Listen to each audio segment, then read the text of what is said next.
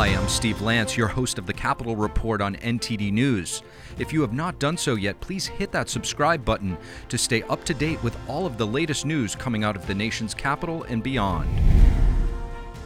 Elon Musk continues to release documentation of Twitter and the U.S. government working together to censor dissenting conservative voices. But what about other big tech companies still operating business as usual, such as Facebook and Google? Well, our next guest is author of Google Leaks. Zach Vorhies, worked as an engineer at Google before blowing the whistle on the company's alleged censorship practices. I asked him what he discovered during his time working at Google. I kind of was an AI whistleblower, like essentially, like that's what it comes down to, because I exposed Google's secret censorship system, which they denied that they had, um, and it was called machine learning fairness.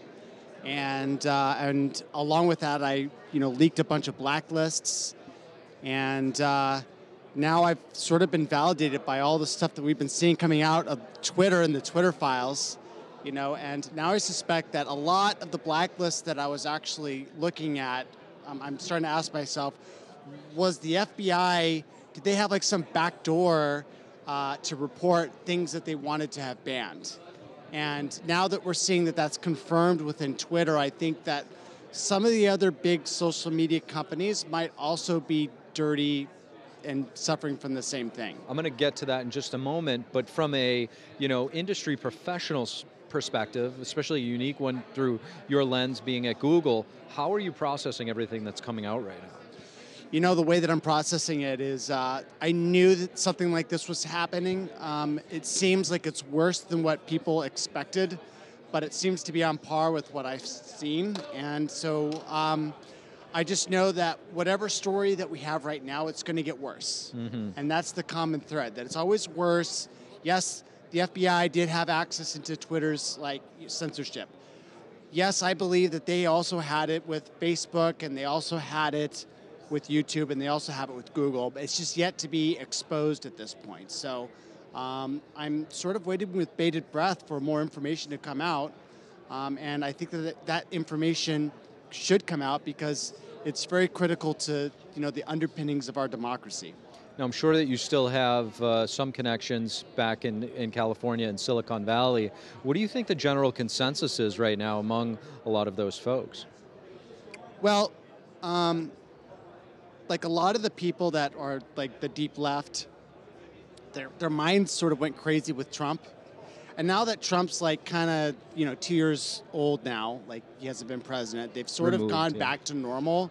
And it's kind of like, oh, what do we do? Um, you know, obviously they've just been psyoped by the vaccines. They didn't work. Can I say that? I don't. I don't want to get you in trouble. No, no, yeah. But you know, we're still in this. You know, technically this this pandemic. Uh, the vaccines didn't do anything. We need all these boosters, and so um, at this point. Um, they've kind of disconnected a lot from politics, I believe. Yet the right is still very much motivated by all the things that we've been seeing and what's going on. And so right now, it's like you have this opportunity where um, we're exposing.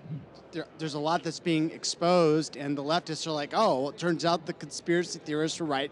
Once again, the FBI did have back channels into social media. It was the government censoring all these things, and maybe this is not such a good idea after all.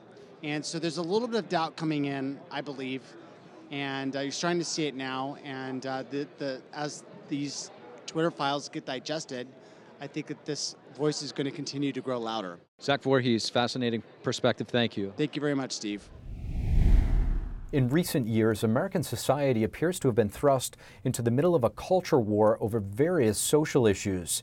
Many of these appear to be human rights issues, such as the trans movement or the Black Lives Matter movement. However, some have warned that behind these groups lies a Marxist agenda one of the foremost scholars of Marxism and communism and how these ideologies have gained a foothold in American society, is James Lindsay. He's also an author and host of the podcast series New Discourses. Recently, I sat down with James and had a chance to ask him about some of his greatest concerns facing our culture and civil society. Obviously, everybody's got their eyes on this stuff with the queer theory, with the drag queens, I'm very concerned. If you ask like what my top concern is, I'm watching the way that the left is trolling for media stories for things that happen. I'm watching how they're constructing their narratives, and I'm calling what I'm afraid of the drag Floyd event. You know, George Floyd happened. Uh, they're, they're, I think they're trying to provoke for there to be an event, uh, probably a violent event involving a drag queen or a trans person or something that they turn into a similar kind of like huge narrative push about rising anti-LGBT hate and all of this stuff that they're that they're trying to lay the groundwork for, and they'll use it, in my opinion, to try to put a clamp on.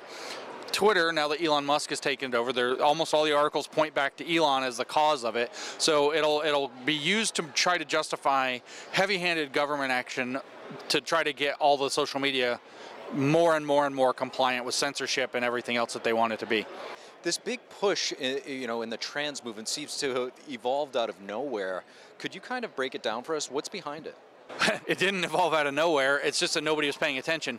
It, it, the trans movement, the whole thing is rooted in a, I, laugh because it's not real, academic theory called queer theory that actually emerged officially in 1984 with a paper called Thinking Sex by a woman named Gayle Rubin.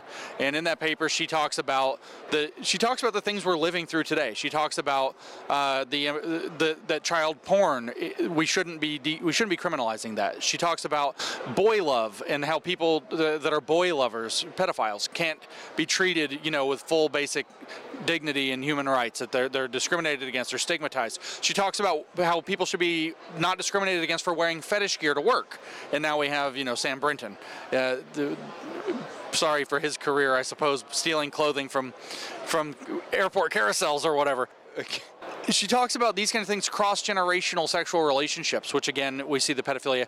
This is from 1984. It's building off of the theories of Michel Foucault, who was writing about sexuality in the 70s, even the 60s a little bit, going into the early 80s. This isn't new. We just haven't been paying attention to it. And it has erupted in the last I don't know six to eight months in a way that that once it started to get spotted that it was happening in the schools, the genderbread person or whatever they call it, the gender unicorn or rhinoceros or whatever they have. Once that started to get called out in the schools, they went full blast, and it's drag queen story hour, everything, everywhere. Uh, as a concentrated push. And what do you think the agenda is, or ultimately the end game, if you will? I mean, I mentioned that there is the agenda to create a provocation, to create a reaction, to capitalize upon the reaction for political and, and uh, social ends, so a drag Floyd incident. But as far as the theory itself goes, what if what what is it if there is no reaction? It's to destabilize individuals and their connections to their family, their faith, and their culture. That's what it boils down to. If you sexualize children or you bring sexual topics into the children, it's not developmentally appropriate. It destabilizes them psychologically, emotionally. It's they've attacked childhood psychology to make sure developmental psychology to make sure that they can still get around the fact that we know that that's inappropriate for children.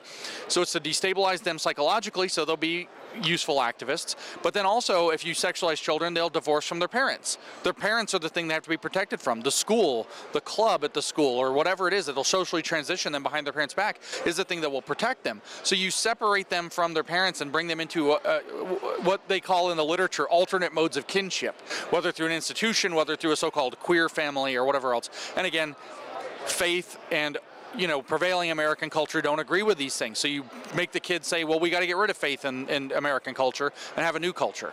You've researched these topics thoroughly to get to, you know, the answers that you're providing. How would you say, or do you say that critical race theory, SEL, social emotional learning, uh, this queer theory, are they all tied together? Yeah, so the best metaphor I have for that is that social emotional learning is like the hypodermic needle that injects the critical race theory and the queer theory and the disability and all the other stuff into the kids, among some other things that it does equity framing, sustainability framing, global citizenship topics that they hit. But CRT and queer theory work together as a one two punch, where CRT makes people feel bad for their skin color and you can't get that off of you. But then adopting a queer identity lets you out of the bind. And so it creates not just a social contagion, but a pressure pump to push kids into queer identities as a resolution to the identity crisis they're having manufactured through things like CRT. So, James, uh, you have uh, been put into a bit of a timeout over the past few months, if you will, when it comes to Twitter. Uh, what have you learned from your mistakes? Well, I just got banned from Facebook yesterday, so not much, I guess. but I mean, permanently banned from Facebook yesterday happened. I didn't even really notice. Why? I, I made some memes um, mocking the Canadian policy of government encouraged euthanasia. The government encouraged suicide program that they have, the MAID program they call it.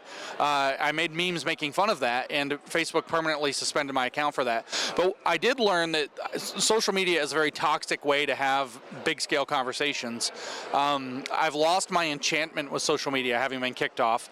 Uh, it is both a time suck and like a psychological suck. You become less productive, more miserable. And so I've learned, I've been using it a bit heavily lately for a few specific reasons, but I've also learned that putting it down is absolutely necessary to being well, to um, being productive. Your clarity of thought, your clarity of, you know, in your relationships, the clarity of what you're doing with your life and purpose all go up. You're not thinking for the next eight seconds and, and then you don't know what's happening. I, I, I learned that social media is bad for you. James Lindsay, thank you so much. Well, thank you. I just want to thank everybody for listening to this episode. If you enjoy our content, please leave us a rating and a review, as it really goes a long way in helping us spread the truth. Until next time, I'm your host, Steve Lance at NTD, and we'll see you soon.